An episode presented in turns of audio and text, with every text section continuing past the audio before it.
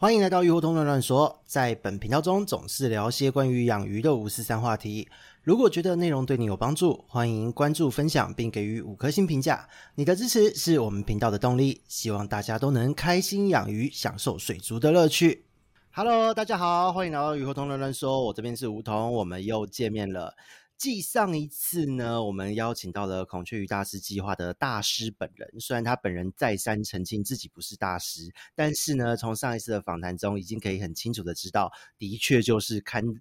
真的是称得上大师级的人物了。那今天呢，大师本人要来现身再次说法，要说哪一些话题呢？其实呢，在近期有很多的鱼友们都有提到，想要养孔雀鱼，然后呢，孔雀鱼要怎么顾比较好顾？而且呢，不只是在台湾，连香港的鱼友都有来问，这个让我觉得真的是非常的开心。那今天呢，就要请大师本人来跟大家分享一下，如果你今天不是要抱着随随便便养一堆孔雀鱼让它乱生的心态，而是你真的要养一个好的孔雀，让它漂漂亮亮的长着，发挥出它最美的一个姿态，同时间你甚至有一些育种的这个投入的这个想法，我觉得都是可以在今天的这一集中得到很多的收获。那我们接下来就要有请我们的孔雀鱼大师计划本人 Gary。Hello， 大家好，我是 Gary，很高兴可以跟大家再次见面。对，今天真的是空中再次相会哦。那今天呢，就是要麻烦你分享一下了，因为说真的，在前一阵子。我这边接到香港的鱼友，他们除了换季的疾病之外，他们也有问到说，请问孔雀鱼的育种到底该怎么育？然后那个时候的我的第一个想法就是，先把你的粉砖丢过去就对了。有什么问题问你？因为我都是做单一品性的维持那个人而已。其实 ，OK， 我们现在讲就是最基本的饲育吧。那我先分享几个，就是比如说大家可能思考上会碰到的误区好了，比方说像是很多人一开始养的时候啊，那当然会觉得说，我是不是先试试看养那种很便宜的啊？然后因为他怕我会把比较贵一点的养死，那所以说我先用试了便宜的先练手之类的。那这个 idea 理上，我觉得在一般所谓的什么灯科鱼啊，或者你去玩玩异形啊，就在这种。可能适用，但是按照目前我们先讲台湾的孔雀鱼市场来讲，这个模式可能不见得是好的。为什么呢？因为像我们所谓的便宜的，可能就是去那种水族馆啊，它不是都会有那种好几缸，然后里面就一大堆孔雀鱼，然后一只可能卖10块，现在可能物价膨胀会到15-20那这种孔雀鱼。而且这种孔雀鱼，它如果店家有帮你分公一缸、母一缸，已经算佛心了哦。对。但严格来说，其实一般来讲，我个人是很不推荐从那个开始入手，而且那个其实多半会从一开始就已经破坏你的饲育、养育经验了。为什么？因为其实这类的孔雀鱼的来源主要是2种，一种就是可能是从一些大型渔场的那种。泥土池、水泥池里面，那另外一种可能就是从泰国直接整批很大量进口，然后进来，然后你像我们这样讲好，你想看，你一只假设买15块好了，你觉得它的成本大概是多少？这个就大家自己想，1.5元不到吧，一大袋。对，一大袋塞满满过来这样子，运送状态也很差。因为这边也补充一下哦，我这边自己遇到的，凡是买这种比较便宜的孔雀鱼的玩家，通常都会遇到各式各样的疾病的几率是远比买品系孔雀鱼要高很多的。因为我可以跟大家简单分享一下，这些鱼在它你可能从卖场，你可能从水族馆到你家之前，他们经历过怎么样的？一个过程，他们可能就是一大袋里面装着，那一大袋里面的水了不起10公升好了，可是它一袋里面可能就50只、100只，你知道可能更多，应该更多。我讲比较保守一点，你可能多一个0哦，实际上多一个0，你知道那是多么可怕的情况。我常常都是这样跟我的一些熟客形容，或者一些新人，你就想想看。你这一间2间厕所里，把你跟另外5个人关进去，你觉得会什么样的场面，大概就是这个鱼。感觉蛮嗨的啦。有些人可能喜欢吧，我不知道。OK， anyway 那个。好，我们拉回来，拉回来，不能超展开，我太懂了。那个，然后呢？他们到达了新的渔港之后，其实就我听过的，他们可能会在所谓的批发商那边，他可能就是每一公升可能就要装个50只。然后可能每10公升就是500-600只到1,000，然后那种场面，然后这些鱼它们的来源的地方，他们可能一般那种饲养池啊，他们不会看鱼的侧面，就从上面往下看。那反正你撒饲料下去之后，鱼会过来吃，鱼会吃，那就 OK 啦。但事实上，孔雀鱼不是这样看，孔雀鱼就跟很多鱼一样，你要看它的侧面，你要从侧面去看，你才知道说哦它的健康状况好不好嘛。那这些鱼其实你可能捞起来从这边看的时候，搞不好它的身上的鳞片啊都已经缺损了，或是有一些出血性。那这些还是肉眼看得见，那有些新手不会看，搞不好它已经有一些很严重的肠胃炎，甚至是寄生虫，那肚子就会扁下去。那有些新手不会看，就是你把这种，那但是它还会游，它还是能够勉强进食，或是还会游动。那到时候一些商家他们可能会用大量的什么福马林，或者是一些鱼药，或者是盐水去压抑它身上的病症，让它看起来还有活力。可是这样的鱼带到你家入缸到一个一般的环境之后，可能很短的时间内就会身上的所有被压抑住的那个病症就会大爆发，然后你就会觉得，然后你一般人我们人之常情就开始，因为尤其是你是新手，你会检讨自己嘛？到底是我哪里不对呢？是不是我没有加消化去？是不是我水养的不够？还是我过滤不够强？之类巴拉巴拉，还是喂的饲料不好？但我发现我们大部分人都是很 nice 的啦，我们都是好人，所以我们都先检讨我自己哪里做不对，但是从来都没有去思考说，其实我从一开始我买的鱼就是有问题的鱼，对。啊，所以说、这个、真的很人之常情欸，因为我这边遇到的蛮多客户，他的第一句话都是是不是我哪里不对，然后可能那个哪里不对这句话可以置换成我换水太凶，我的饲料不对，营养不对，过滤不对。因为说真的，特别是在香港的客人，其实我觉得还不错啦，香港好多来问我这个问题，就是关于孔雀鱼照顾问题的人都是女性，而且都很漂亮，对，她们都非常的有爱心，我觉得其实蛮棒的。那只是说，对，有的时候他们在聊的时候，我都可以感受得到他们在通话过程中真的是发自内心为这个鱼感到难过还有自责的。但是其实有时候就是你买鱼的时候，一开始那个鱼的病症你看不出来，所以其实我觉得啊，就说有时候我会觉得大家。我们当然没错，你养鱼要给它一个好的环境，但是大家都很多人太着重于先去想办法把高环境，可是都没有去先花时间去理解说怎么样的鱼看起来才是一个健康的鱼，怎么样的鱼就是它的一些行为模式才是正确的，就是至少你买它回去，你不会担心说啊，我买到的鱼本来就有病了，这个就是一个，但是。很好玩哦，这个拉力鱼我不知道为什么大家其实很不喜欢教。对啊，真的吗？真的，这个东西其实我觉得很有趣，很就是。但是我发现在就是很多卖孔雀，就是在那种新的现象是，我赶快把鱼先卖掉再说，先把货跑出去再说。对啊，这有点可惜了。对，那像因为我觉得有时候可能是一种心态吧，就是说大家觉得孔雀很会生，到时候让你生很多你就不会买了。但我的想法不是这样，我希望你就养好生好，然后因为一种鱼你总有一天会养腻吧，也许吧，就是我自己都会，所以等到你有一个很好的饲养经验的，你愿意去挑战更多不同样的，因为孔雀品系那么多，你这种型腻了，你总会有机会去换下一个型，那是这样子你才可以一直玩下去，可以玩个5年10年甚至更久。而不是说你因为1-2次前面这个经验不好，然后你觉得你克服不了这个问题，那其实根本不是你的问题，结果就就是不一样，好可惜啊。我真的觉得蛮可惜，因为有几个客人养斗鱼的也有，就是入门的门槛，购入的门槛稍微低的鱼种，我们姑且不论它的品系等级，就是光是这个鱼种本身购入是容易的。有很多的饲主都是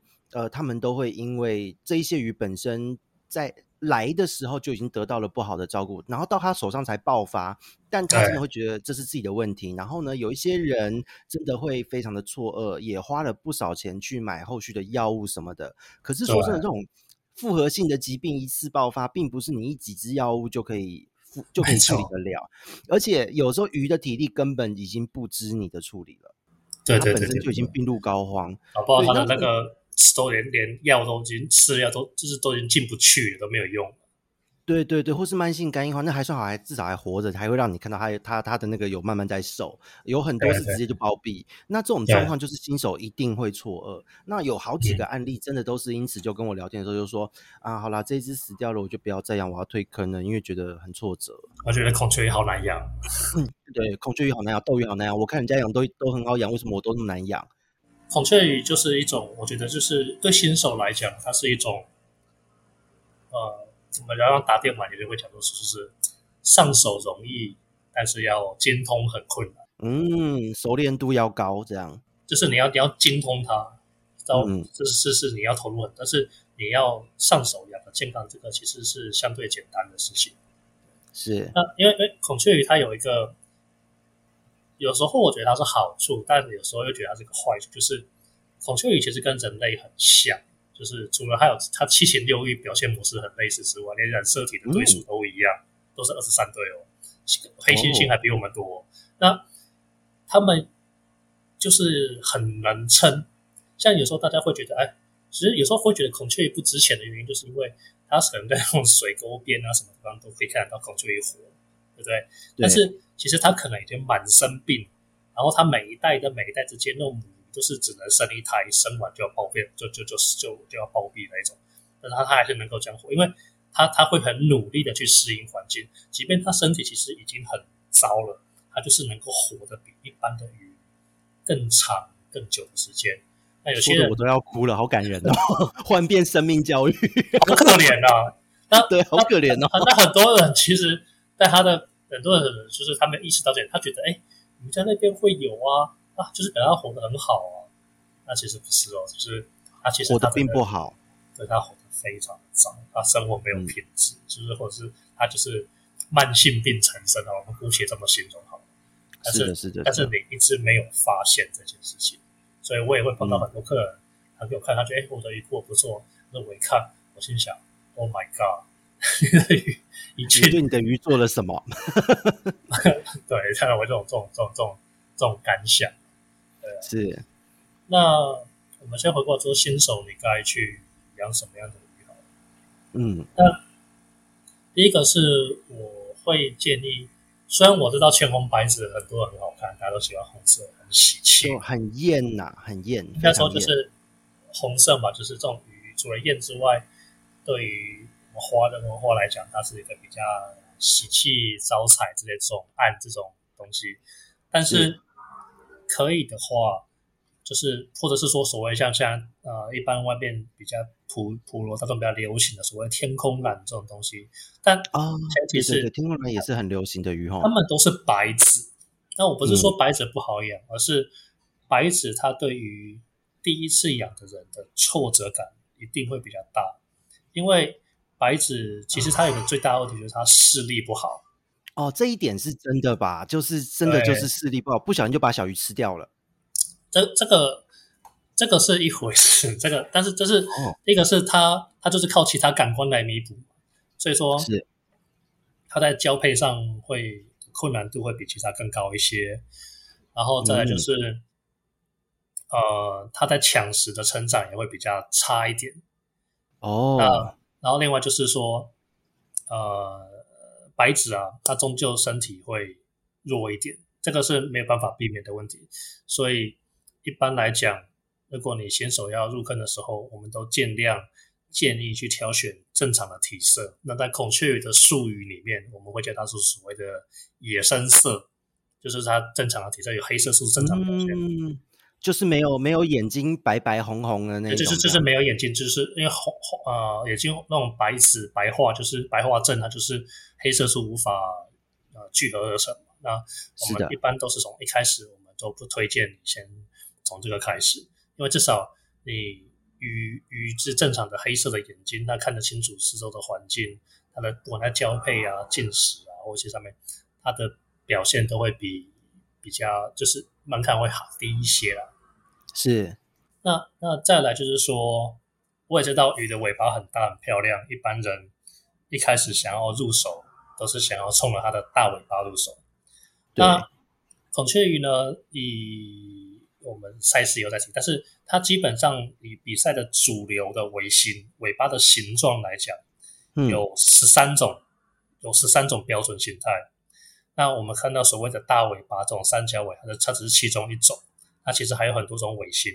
比方说像是双剑、顶剑、底剑、圆尾、毛尾，各式各样的尾型。是。那孔雀鱼其实它一开始啊，它在野生的形态，它不是三角尾，野生形态大概就只有3种形状，就是所谓的圆尾，对，就有3种形状，其他的尾型都是后面这100多年来人类去开发出来，它其实某种程度上而言，它是违反自然的。孔雀鱼它的尾型一开始就只有顶剑，就只有上面一根剑突出去，或是顶剑底下那一根长出来，或者是圆尾，就是它尾巴没有特别的大片，但是就是一个圆形，然后里面有各种颜色，就这3种型。那后面呢，人们就是试着去结合顶剑跟底剑，然后开发出来所谓的双剑，对不对？啊，我以前其实好喜欢双剑，因为我觉得那两条剑就是超级帅气的。啊，对啊，其实我也是这样入坑的啦。啊，真的吗？对，一只还没有感觉，两只就好爽了。我的第一个品系就是双剑，自己的品系。好，那我们把话拉回来一下。那再来就是，大家也从原尾里面慢慢去挑选那个形状。然后就会挑选出所谓的长尾，像工兵铲那样子。然后再来就是毛尾，就像那种 spear， 那你可以说它就是中国的毛笔，或者是那种西方的冷兵器这种毛的形状，或者是针尾，就是尾巴是圆形，可是中间有拉一根出去。是。那这就是一个系统。那后来呢，人们去把所谓的双剑跟这种中间有颜色的圆尾去结合在一起。但他试图去把双剑中间的那个空白的地方补起来，是，然后就变成了所谓的国旗尾，然后就是有点像那种长条、那种鲤鱼旗的样子的样子。是。然后最后我们在人类再去慢慢把它那个开角慢慢挑大，然后就变成所谓的扇尾啊，以及正三角尾，然后当然越选越大，越开越大的结果就变成180度。结果就变成现在也有半月的吗？对，像都一样。对，孔雀鱼大概就是这10年左右就是开始流行这个半月尾，那它也是最后面被加入到标准尾型的一种。那这些，但是孔雀鱼的尾巴的生长机制又很好玩。孔雀鱼的生长机制是先发展出性别，然后慢慢补上身上的色彩，然后身体的大小。那可能在前面3个月到5个月之间，他会把他的性别啊，身体的大小，还有他的身上的花色发展到大概8-9成左右，然后接下来就是开始长尾巴了。那他的尾巴是最后吗？对，尾巴是最后。如果你的，然后他就是一辈子就开始一直长尾巴，尾巴会越长越长越长越长。可是我们刚刚前面提到，就是说，这种三角尾，我们这种大片尾巴的，其实它是人为选育出来的。那它在越长越大片的时候，如果它就会鱼的腰，就是它的脊椎会慢慢撑不住，而且它就慢慢会垂下来，然后或者趴着，然后它的游泳的那个形态也会慢慢越来越不好看，因为这是违反它的生理机制。然后，那有些人会去做剪尾啊，但是这个东西其实也蛮残忍，就是那它这个尾巴到后面越新长出来的那个末端养分要供给过去也就越不容易，然后也很容易受到一些寄生虫啊或是细菌的感染，就很容易发生尾巴末梢就是破破烂烂或是有些出血性伤口这些。那很多新手养到那个时期的时候就会觉得很挫折，怎么我的尾巴买来的时候漂亮，然后随着年纪越大，然后鱼的免疫力可能降低或者是其他因素，那最后就很没有办法去维持那个漂亮的维持，到后面都是烂掉或者是怎么样，或者是整个被侵蚀掉，就是大家就会心里有些人可能心里的比较喜欢完美，他就会觉得很阿杂。可是这个是蛮正常的一个状况，因为斗鱼也是有这种状况。以斗鱼来讲，平均寿命大约是1.5到2年之间。如果是今天是半月尾，特别是玫瑰尾，甚至更极端的条很发达的那种羽毛尾之类的，他们其实到了末端那个养分真的过不去，年纪稍大哦，他的那个整个 后面的状态都会很差很差。可是这是不可逆的。对，但是大家心里就会比较阿脏，有些人就会自己心里那一关过不了。那这个就很可惜，没办法了。而且尤其是新手，有时候你那个缸子的那个状况掌握不好的时候，也很容易就爆发寄生虫或爆发水霉啊，还有是细菌性感染。那个第一个遭殃的都是尾巴大那个已经马上出问题。所以一般来讲，你要有一个比较好的饲鱼体验，通常我们都会建议从那种像是圆尾啊、短尾巴这种类型，或是从剑尾开始，这个是尾巴比较尾鳍比较不容易受到感染，而且他们的游泳的那个姿态也比较灵活，比较有可看性。那这样子去入门，会比你从三角尾开始来得好，这是真的。因为后面你前面这种鱼，他们对环境的适性会比较好，那可以帮你度过前面。刚开始养一些不确定的时候的一些这个时期。那我这边我好奇问一下哦，像顶剑、底剑或是双剑这种剑尾形态，或是毛尾中间一只伸出去的，他们这样子剑的末端是不是也会比较容易受到感染？还是说相较于就是像三角尾的一样是整片大的，这个只有1-2条大的，一两条比较突出的这种形态是比较不容易被感染的呢？相对比较不容易，因为它要输送过去的养分不会像那种整片这样整的时候，就是就相对比较不那么容易，但还是有机会的。如果你的水质的状况太糟的话，还是那真的是饲主养功了啦。对，那在绝大多数的情况下，像你养得很好这些，一般来讲，然后他们也不会因为尾鳍太重而撑不住。那他们就会越养越漂亮，有些养到1年半，哇，那个尾巴好长，游起来很飘逸，又很帅气。对，然后它就是可以陪你比较久的时间，而且你也不用说什么考虑到尾巴太重，可能要把它修剪之类的。理解。那今天在养这一些鱼的话，我很好奇，它的水体的大小，如果今天是养三角尾和是剑尾，它们的水体大小会有微妙的差异吗？其实是没有。因为其实孔雀鱼它是就一些科学研究指出啊，其实孔雀鱼它是属于一种横向游动的鱼。你不一定鱼缸的高度要很高，你可能也许20公分、25-20公分就够。可是它需要一个宽广的空间去横向游动跟求偶，所以就验证过，你要把它养到命病里面，它最大的大小。也许是5公分、6公分大这种大小，那你最小的鱼缸建议是45×45立方，用立方缸去养孔雀鱼会比用长型缸养还要来得好。哇，那它的水体其实蛮，因为它要广泛的活动空间、开放式的活动空间，所以相对用立方缸饲养效果会更好。对，我觉得这个是蛮重要的一个资讯欸。同样的水体公升数好了，你做一个长方形的比较高的缸跟比较扁一点的立方缸，绝对是立方缸养起来最后的那个效果会比较好。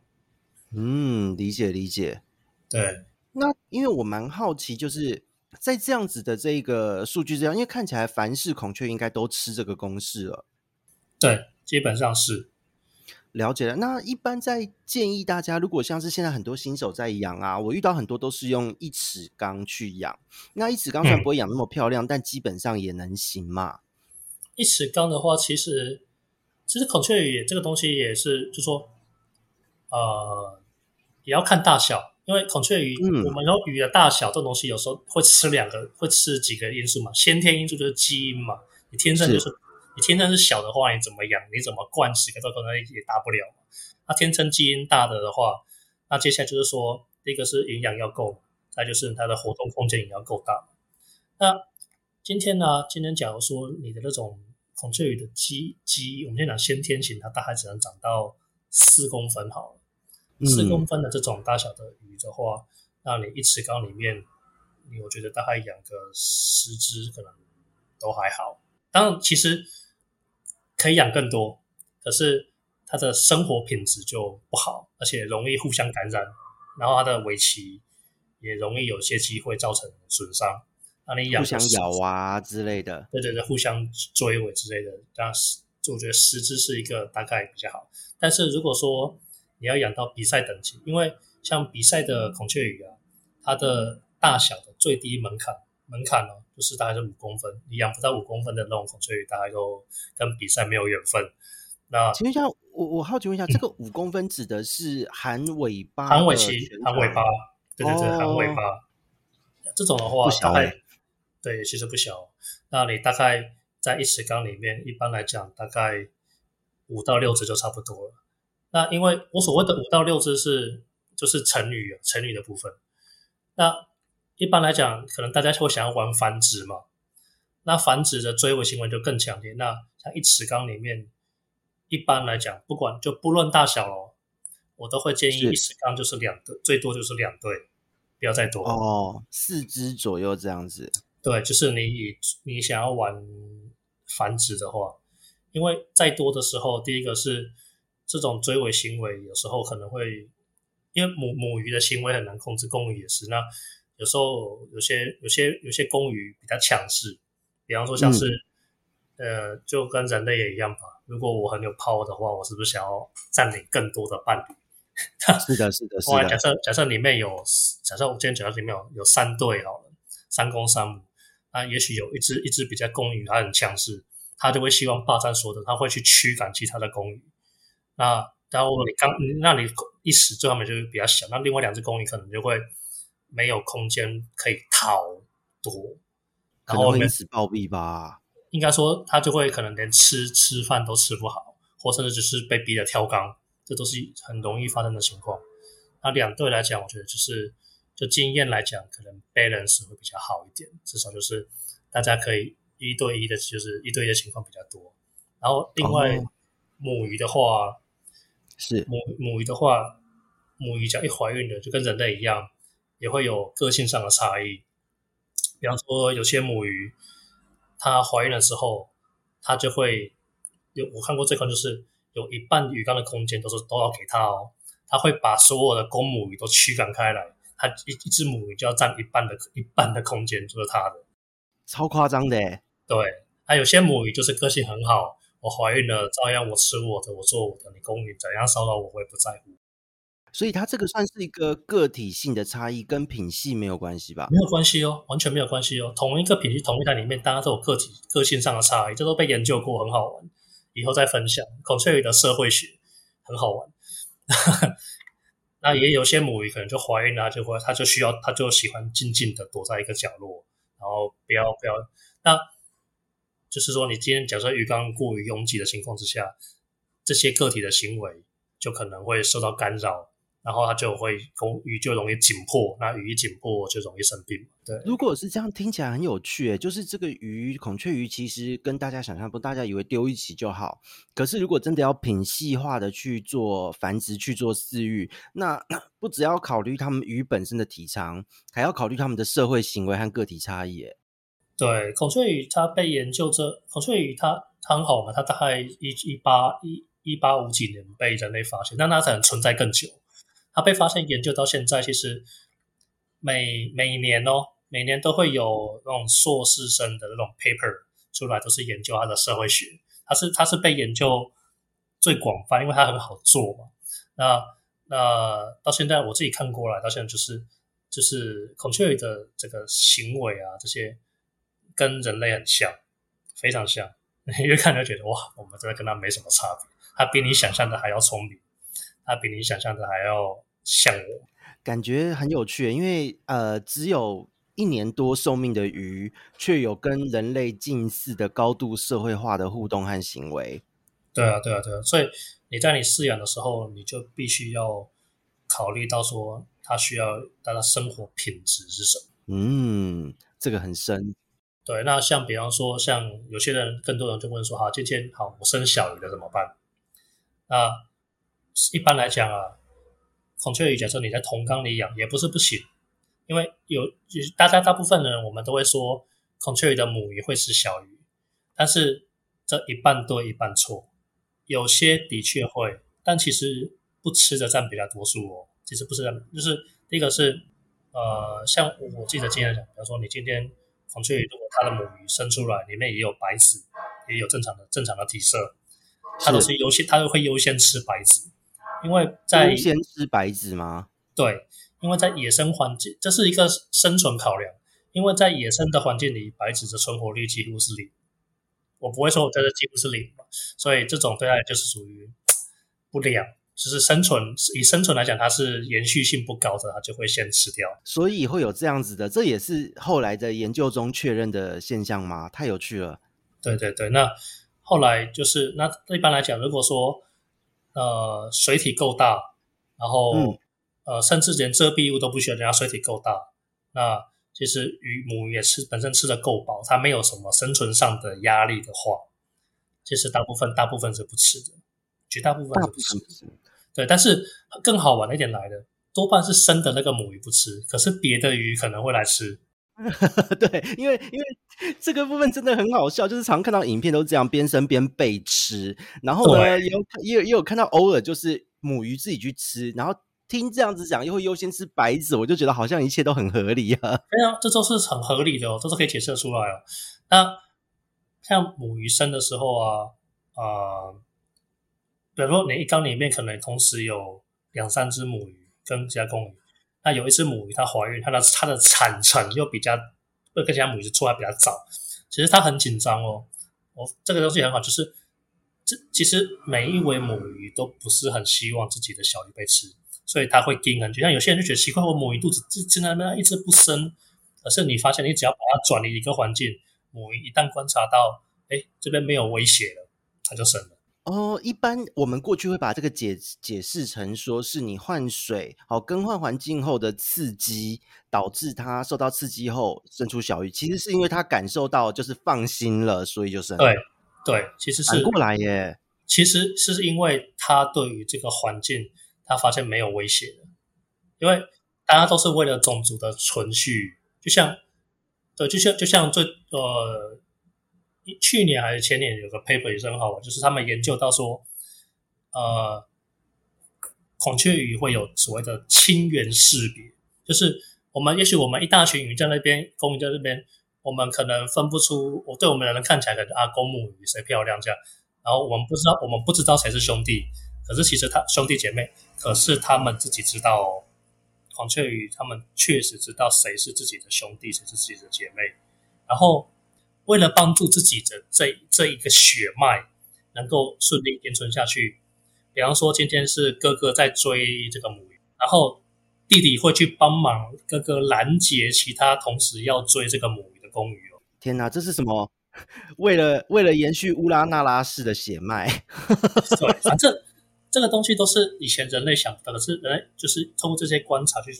发现，其实这些事实上，就我们可能会帮自己的兄弟、好朋友去追求，对，他们也会干一样的事情。这个感觉非常的合乎逻辑，可是能够在鱼的身上观察，我相信孔雀鱼应该算同一招吧？对啊，因为孔雀鱼胎生嘛，就是好生，然后你一般照顾算好，然后你可以做各种观察就很多。就像之前也有做过一种另外一个测试，这个测试就会让我常常来，有时候会扣一下我的客人，就是母鱼啊。它有审美观，他母鱼会喜欢相对他觉得比较帅比较好看的公鱼。这个在实验中他们有做一个标准的所谓的帅的标准吗？没有，是让母鱼自己选择，他们让母鱼去做这个实验的选择，他们后来就发现母鱼对公鱼是有偏好的，就说这个算是母鱼的主观啊，但是就是母鱼对公鱼的喜好是很明确的。那所以就算我们今天看到像有些人可能一开始养他看到公鱼在追母鱼，他以为是公鱼要去攻击母鱼，这种笑话我们常常听到，但当然其实不是，就是也不知道是他在跟他母鱼交配嘛。那我们都以为是公鱼很厉害，公鱼在跟狂追，但事实上的结果是母鱼放给你追哦，就是母鱼喜欢你，母鱼才会跟你调情，母鱼屁股才会对着你，公鱼才可以在它后面跟着去交配。今天如果这个母鱼对这公鱼很讨厌，它不想要跟这公鱼在一起，不管是它心情不好，或者身体不舒服，或是怀孕期间的脾气不好，公鱼想要在它前面怎么样跳啊，怎么样的，你会发现到一件事情，母鱼的头永远会对着公鱼一直转，它就是你只能看到我的头，你看到我正面，你绕不到我屁股后面去，就是完全不让他有让这个讨厌男人的种进到体内的状态的。对对对，所以我常常都会像每次有那种情侣来看鱼，我都跟他解释这个，然后我都跟他讲说，其实就跟人类一样啊，我们男生都以为自己很厉害，我们追到了这个女人，但其实对方如果是女方不给你机会，你怎么可能嘛？对吧？对啊，对啊，对啊，对啊，所以你看是不是都是一样的事情？这也难怪在饲育方面有很多很多的他们的互动行为是要考量的，而且用人的感受去套用是通的耶，很少看到这样的鱼哦。对，但是我觉得另外一面来讲，就是我觉得大家有时候思考的逻辑会有点弄错，就说我们有时候我们会把宠物拟人化，对不对？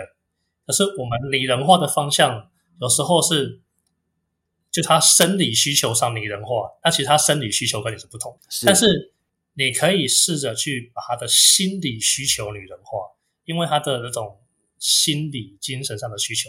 搞不好跟你是一样的。原来你懂我意思吗？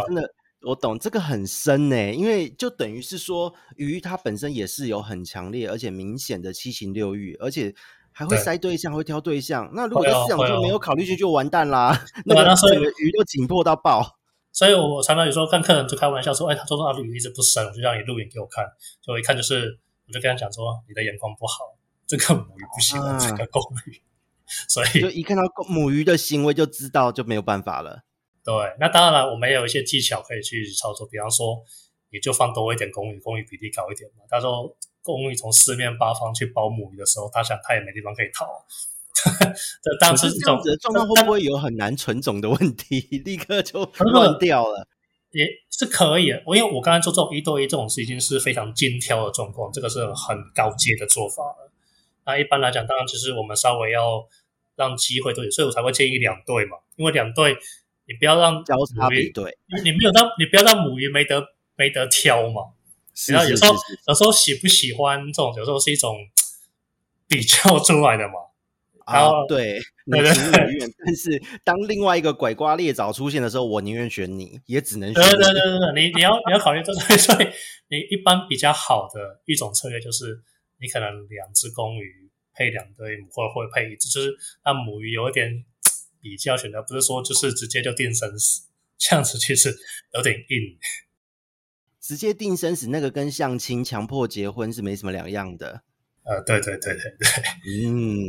那这个真的蛮奇妙的耶，光从这个角度来看，在饲育上面，如果假设今天我要进一种的孔雀鱼，我进了两对，那我可以刻意选，就是可能他们具有同样的表现型，但是其中一对连人看都觉得比较丑的这样子，也许可以选。其实也不用说，其实有时候我们就选你看漂亮的，但是因为鱼的那种喜不喜欢，其实你很难去真的控制了。对，那是他们自己的男欢女爱，我们无法模拟。对，但是我们就选我们，只是说我们提供多样化的选择给他。那有时候两只公鱼也会互相合作去追母鱼，所以这个就是我们看对。哦，那会不会两只公鱼都对不到母鱼的眼，也是会发生吧？这个就真的运气很差哎。所以也要说一说两对，所以也要两位母鱼不是吗？所以就是也要去最我们能够做就是合理的最大化这个几率。对，你的这个策略，今天听到这个策略的走向，完全就跟颠覆了我以前的认知。因为孔雀鱼很多人都觉得就是丢着就能生，那以前自己养，因为早期我在玩的时候，那时候玩黄尾鲤蝠，断带，那时候都发现说丢下去好像还蛮好生的啊。那也没有这个问题，我其实是没有观察到今天说的这个现象，因为我根本没有注意到有这个现象。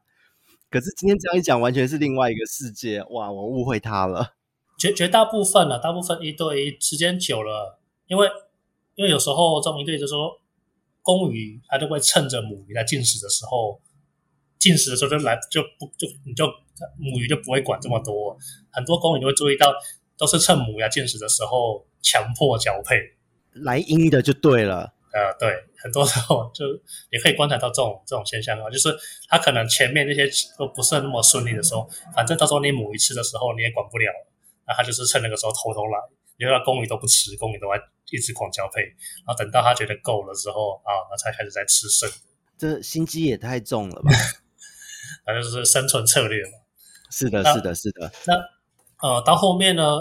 就是我们现在就是跳到好，如果你很顺利生小鱼的话，就是我们建议就是让母鱼在一个尽量在安稳的环境里生。当然有时候可能第一胎你看不出来，那也没关系。但是因为通常第一胎的数量也比较少。那都是到第二三胎做的比较多，那提供一个，因为它的肚子会越生越大，会越来越多。那一般都是建议就是可能就是到后面第一胎，你大概你知道什么时候生了之后，那你到后面的时候你就可以大概抓一个时间，可能天气热一点就20几天，天气冷一点就可能可以到40天，那去观察母鱼的肚子的大小，它的产道有没有卸下来，你去看抓那个时间去做。隔离啊，或者做单独的饲育都 OK。是。那一般有建议的温度吗？一般来讲啊，孔雀鱼当然其实我们都是建议在最适合的温度大概是24到26吧。但是其实它在20到30这个区间都可以活得很不错。那孔雀鱼也是很好玩的鱼，就是它在某一个环境生存久了之后，它就会适应那种环境了。所以说像我会发现到说，比方说你的鱼它长期是它可能是从欧洲、日本这种高纬度国家进来的鱼，它在20到25这个区间反而就是它的交配温度，它很适合它，它会活力很好。可是你一开始温度高，你高到 28、29、30 的时候，哇，根本不动了吧。这种地方来的鱼，对，它就反而就会懒懒的，而且有时候容易生病，然后它连交配的欲望都不来。那反而一些东南亚来的鱼，可能从泰国、印尼、新加坡这些地方来的，斯里兰卡，它就喜欢高温。你到25度以下，它就开始就吃得少，活力不好。然后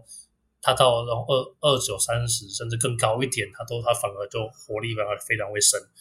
所以这也是就是你需要去观察跟理解的地方，因为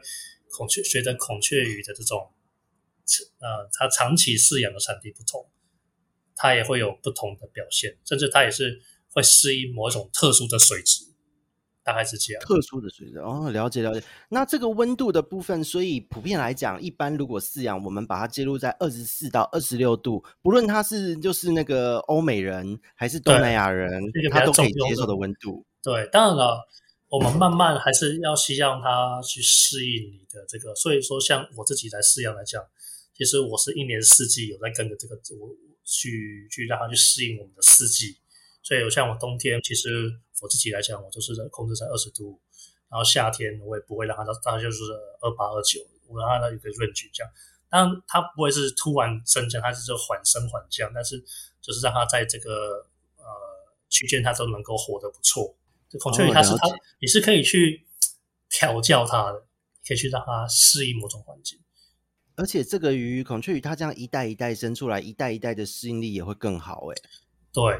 没错。然后应该说它会适应你的饲养环境，它会适应你的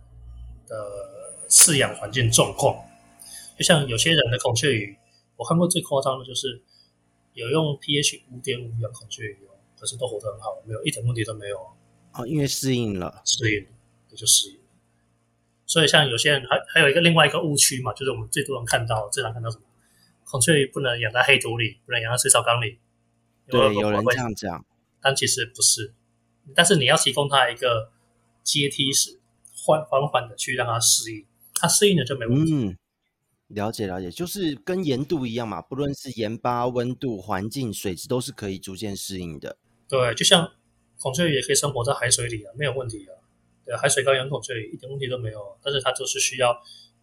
那个阶梯式的去适应它。嗯，理解理解，我觉得这样讲非常的清楚因为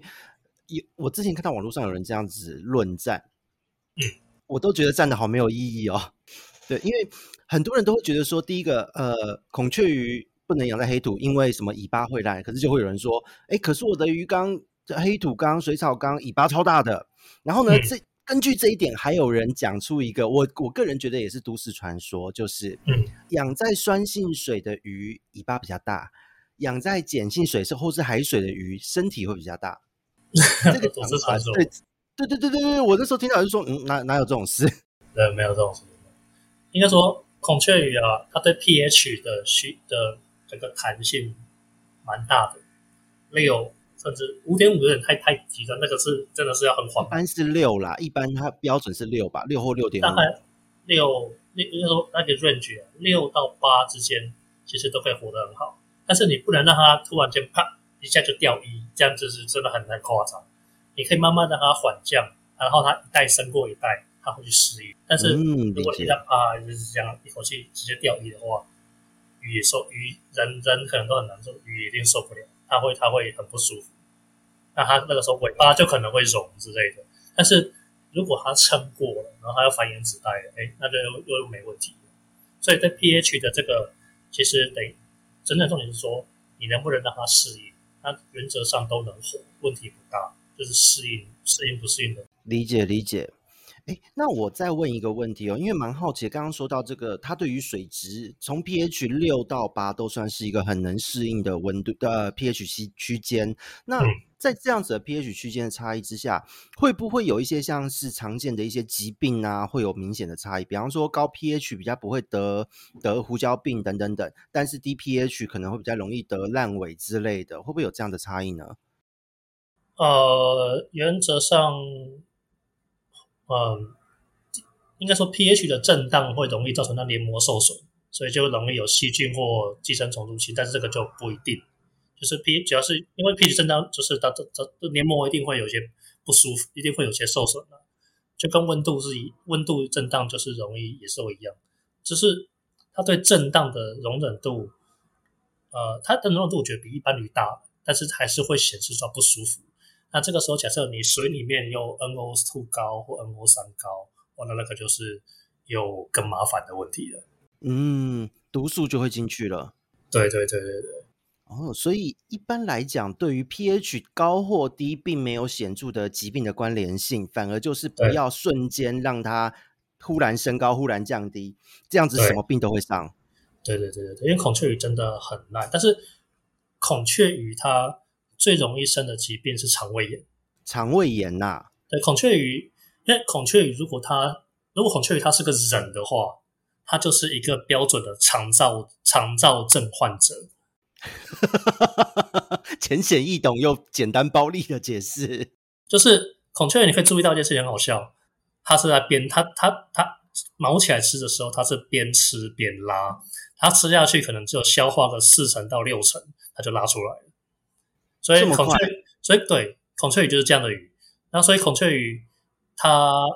的那种大便有时候还会有鱼去解，这是人孔雀它的大便出来，别的孔雀鱼也去吃，还吃下去。这不是说他说有些人就误解说啊有鱼会吃大便，不是，它大便养分还很多，因为它根本没有消化完，它就是肠燥症患者。跟兔子差不多。那如果说你一直去喂它高脂肪高蛋白质的饲料，那它肉食性蛋白的饲料或高脂肪那种，或鱼有太多那种，对，它也许它一直吃，你看起来肚子长得很大块，可是它到了一个年龄之后，就是过了它的青少年时期，它代谢变慢的时候，就开始容易有脂肪肝、肝硬化，他就会有这种问题，因为这是他天生的生理机制造成的。所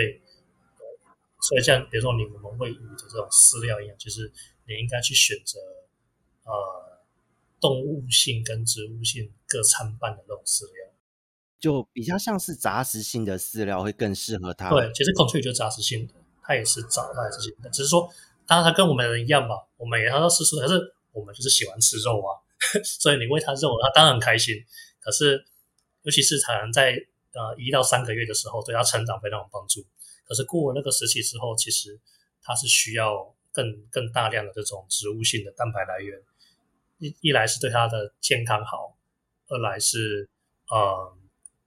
对它的发色也好，因为它的这些身上的这些颜色，对，其实很需要那个一些植物性的这种，我想不起来叫什么，氨基酸。还有另外一个，没关系，下次再说吧。没关系，anyway， 就是他需要这些东西来辅助他身上的发色。因为其实蛮有趣的是，的确在目前来看哦，这种颜色色素很发达的鱼种，他们是需要更多的类似像螺旋藻啊、蓝藻啊，对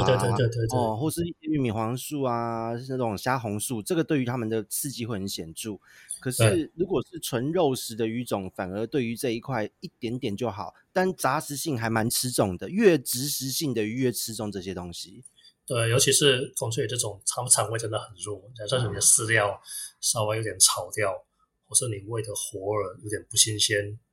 马上肠胃炎给你看，就是拉白便。那很多人其实看到，比如说孔雀鱼拉白便，大家体内虫，对，第一次就体内虫。那其实我跟你讲，那都是肠脱膜，90%都是肠胃炎。结果你拿体内虫药给它没有用啊，因为它就是肠胃炎。孔雀鱼是一个非常容易肠胃炎。然后你当然啦，也有体内虫的可能。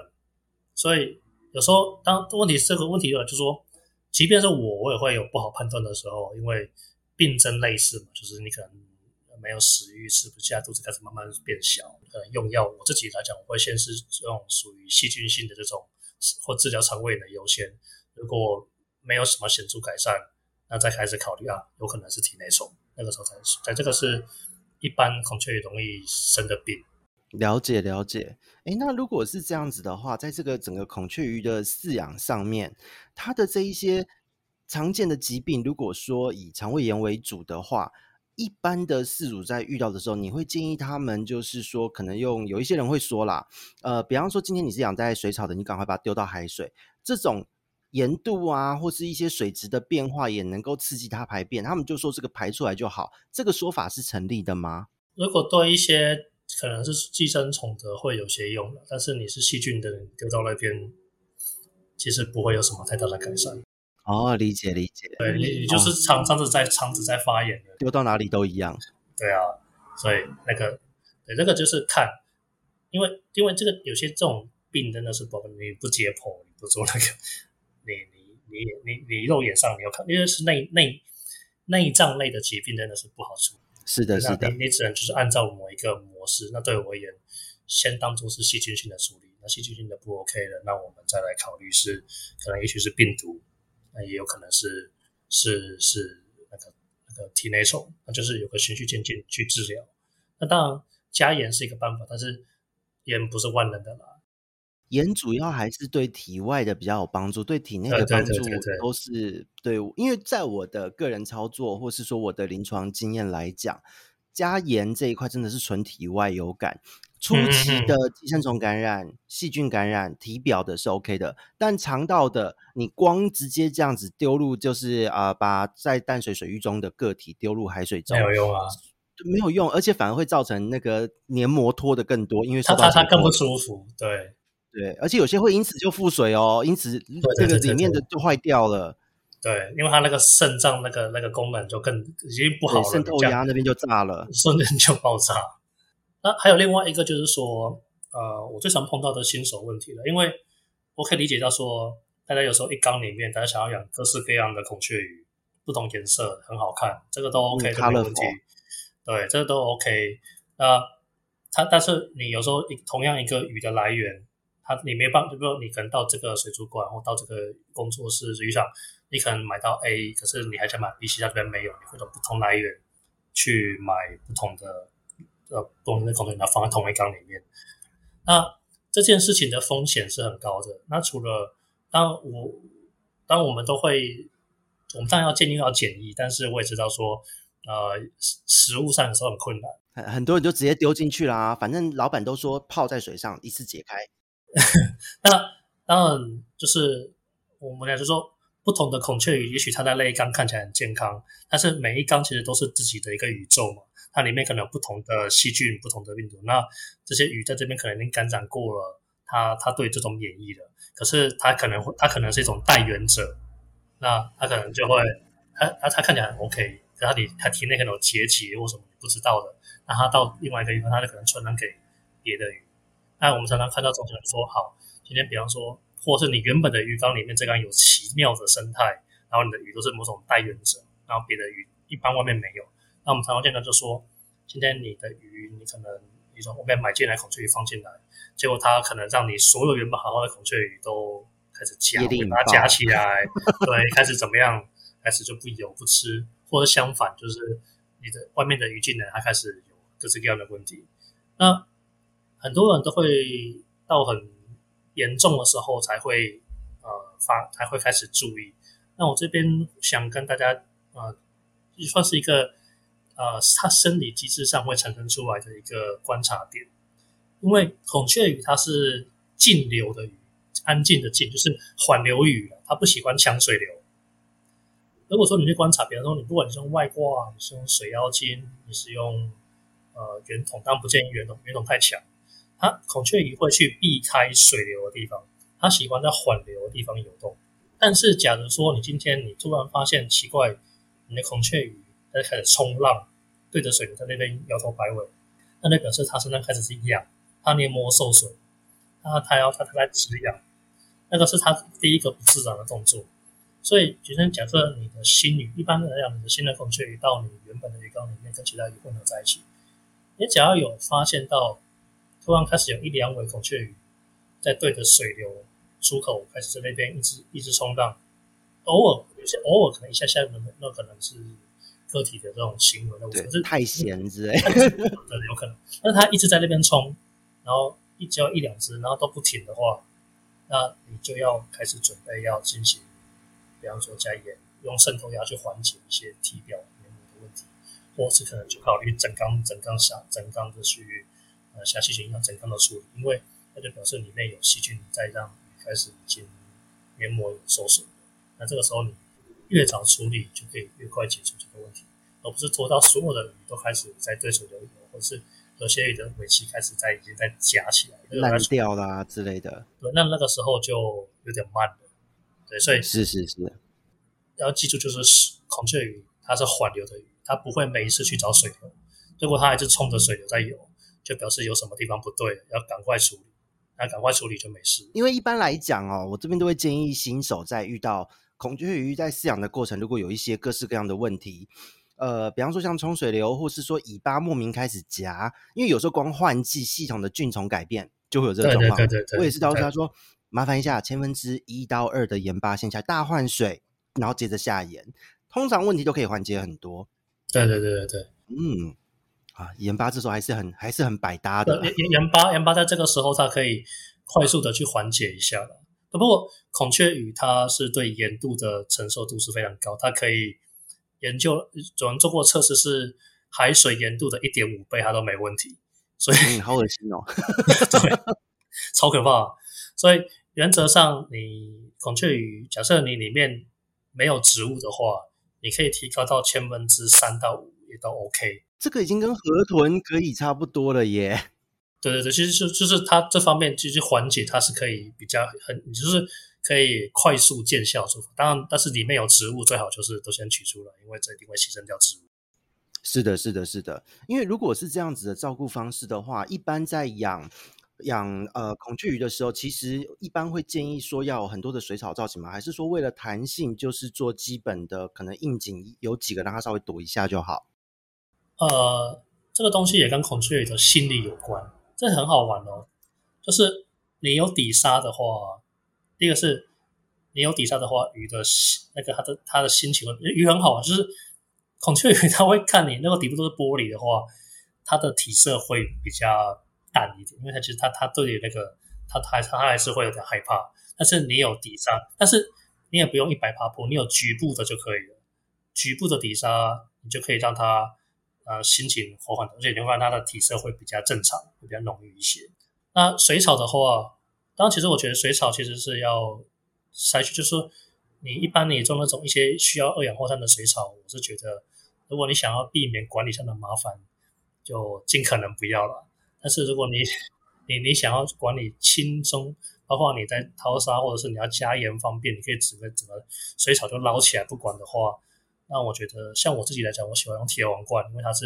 那个气根很强的。对，这种铁王冠，它第一个是它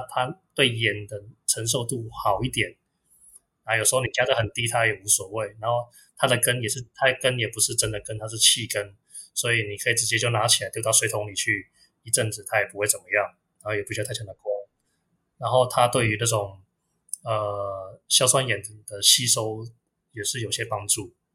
那当然有些人喜欢小榕，那我觉得也 OK， 只是说小榕它对于水质的帮助就比较低，但也不是不行。那有些人会喜欢用什么水韵草啊，或是那个金鱼藻，在中间的这个也 OK， 但是这种怎么讲，就是对草的管理就要比较小心嘛，因为这种草如果它一烂的话，而且它也容易烂，一烂的话水质就差了，这个就是比较管理上比较费心一点的草种。对，那我对我而言，我觉得就是说你看你的重心在哪里了。对，因为我这边遇到在养的，我也都会建议说，你顶多就是放个简单的沉木、铁皇冠、小榕、阴性草就好了。但有很多人问的问题也都是，是否可以跟水草造型一起打，是否可以用 CO2 这一些的。我每次都觉得说啊，那你的管理要很辛苦欸。对，就是你看你要付出多少管理。那比方说像你可能从一些工作室或是这种水质管理买去的孔雀，你要放到那种水草缸，那你一般而言我都会建议，尤其是有些人CO2 打比较重的，就是最好前几天先不要打，让他去习惯一下，不然你会注意到鱼很快就浮头，因为真的对他而言太刺激了，太重，他会一下受不了，就玩窒息游戏这样子。对，所以就是说也不是不行，但是这些操作细节就要很小心很注意。那其实孔雀鱼我觉得讲到这边哦，真的是要养活不难，但是要养好真的要费蛮大功夫，而且真的要把它设身处地用人的角度去看待它，完全重塑了对这个生物的想象。好，要记住哦，你去看待它的以拟人化角度是心理层面，而不是生理层面。生理层面就完蛋了。但是很多人会用生理层面去考虑这个问题。那今天你要考虑它的是心理，它的心理需求跟人类似，还有一些社会行为跟人是很类似。那就是你只要掌握住这一点就 OK。那水质就是基本上我觉得你水质你里面只要当然就是不要去累积过多的 NO2、NO3， 其实大致上都 OK。那其实孔雀鱼你也可以很容易观察到说它什么时候接近那种硝酸盐或亚硝酸中毒。它就是一般来讲孔雀鱼它的形它应该是很活泼的，到处游，到处在追尾或者怎么样。那如果说突然间你发现所有的鱼都停住了、那个，对，就是怎么好像突然间有点像惊吓，然后可能大家都群聚在一个角落，其实就跟灯鱼一样嘛，就是群聚其实某种是这些是不 OK 的反应。那个时候你就要考虑到你水质可能出了很大的变化，那也许也可能过滤很久没清了，或底下太久没清了，甚至另外一种情况是母鱼生产，因为母鱼生产会释放出大量的胎水，那胎水也会有那个激素去雌激素去影响，那这会让鱼的行为瞬间改变。那个时候就是你可能就是要表示你需要很认真的整理你的鱼缸，大量的换水、清理、过滤，那通常马上就可以缓解。了解哦，因为这个部分其实真的也是蛮多人会疏忽的，因为有看到过一个行为哦，就是鱼今天它是不是群聚在一起，而是可能零星的散落在鱼缸的某一些地方，但它不会去到处巡游，它就停在那边，然后尾巴微微的抖动，呼吸有点就是感觉它两眼无神，对外界刺激没什么反应，尾巴微微的抖动在原地，这个其实也都是一个警讯，对吧？对，这是可能急性的中毒了，然后你要赶快的去处理。那一般来讲，像我们可能我们鱼缸多的，可能就有干净的空缸，随时备着，我们直接赶快换缸。那就是说你这 A B 缸这样子，对对。那你如果你没有这么多缸的话，那你至少就是你赶快的去清你的鱼缸。那当其实孔雀鱼，很多人也会问一个问题嘛，孔雀鱼是不是都要打氧气这种东西？但其实孔雀鱼对氧气的需求没那么大。有时候你弄我们弄供氧，其实是在供给那个里面的消化作用啊，供给里面的微生物反应。鱼本身其实还好，所以像这种情况，我都会建议客人说：好，你今天鱼缸你要翻了，你要大清，可是里面有备用缸怎么办？没关系，你就是准备一个大水桶，把鱼全部先放到里面，就是清水，你也不用打气，就是放在里面，然后你也不用喂，它也不会怎么样，几天不会死的了。啊，反而搞不好会更好。然后你就去花个几天，把你的鱼缸准备好了，你再把鱼放回去，问题不大。哦，这个部分其实真的有的时候是这样，我这边遇到有客人也会很担心，就是说这已经不管孔雀鱼哦，就是各式各样的鱼种都一样。我跟他说，你的水中已经有很多毒素、很多问题了，赶快把鱼移到水桶。把鱼移到水桶后，你只要打气。维持基本的氧气就好了，甚至你不用打气也没有关系，他们都好惊吓，因为他们都会觉得说天哪，没有过滤系统怎么行。这边真的要跟各位也是小小的补充一下，今天你的鱼缸就是因为你的菌太多，原虫太多才造成这个结果，因为好菌在也会有坏菌嘛，他们都会并存，那你的总菌数高，刺激就多啊，反而里面你的桶子没有这些问题，反而没事。对啊，你只要不要再去喂食制造污染源，其实都还好。是的，鱼几天不吃不会饿死啊，没有那么。通常都是饲主会焦虑死，真的有很多人会用生理的角度来去做想象。我的鱼一天要吃两餐，如果不吃一餐之后会不会饿死？我说没有，你这样他才会找腰吧。这就是生理上的拟人化。是的，是的，这个才是问题。好，那我们今天时间也差不多。那 Gary， 我们这边孔雀鱼大师还有什么要补充给各位新手的一句话吗？补充新手一句话吗？哇，其实有好多话想讲，不过原则上就是刚刚我们提到嘛，就是你去饲养鱼的时候，你要从心理上鱼的心理需求层面去思考它的需求。那它的生理层面就是请按照科学，真正科学化，而不是凭你的想象，好像你人的生理需求是怎么样，鱼就应该怎么样，这样子你反而都没出问题。是的，是的，好，没有问题。那很多想讲的话，我们留待下集分享，否则一集真的太长，资讯量太大，我怕很多听众会受不了。没问题，没有问题，我们就期待下一次再跟各位分享。那我们这边是鱼活通人人说，我们下次见喽，拜拜，拜拜。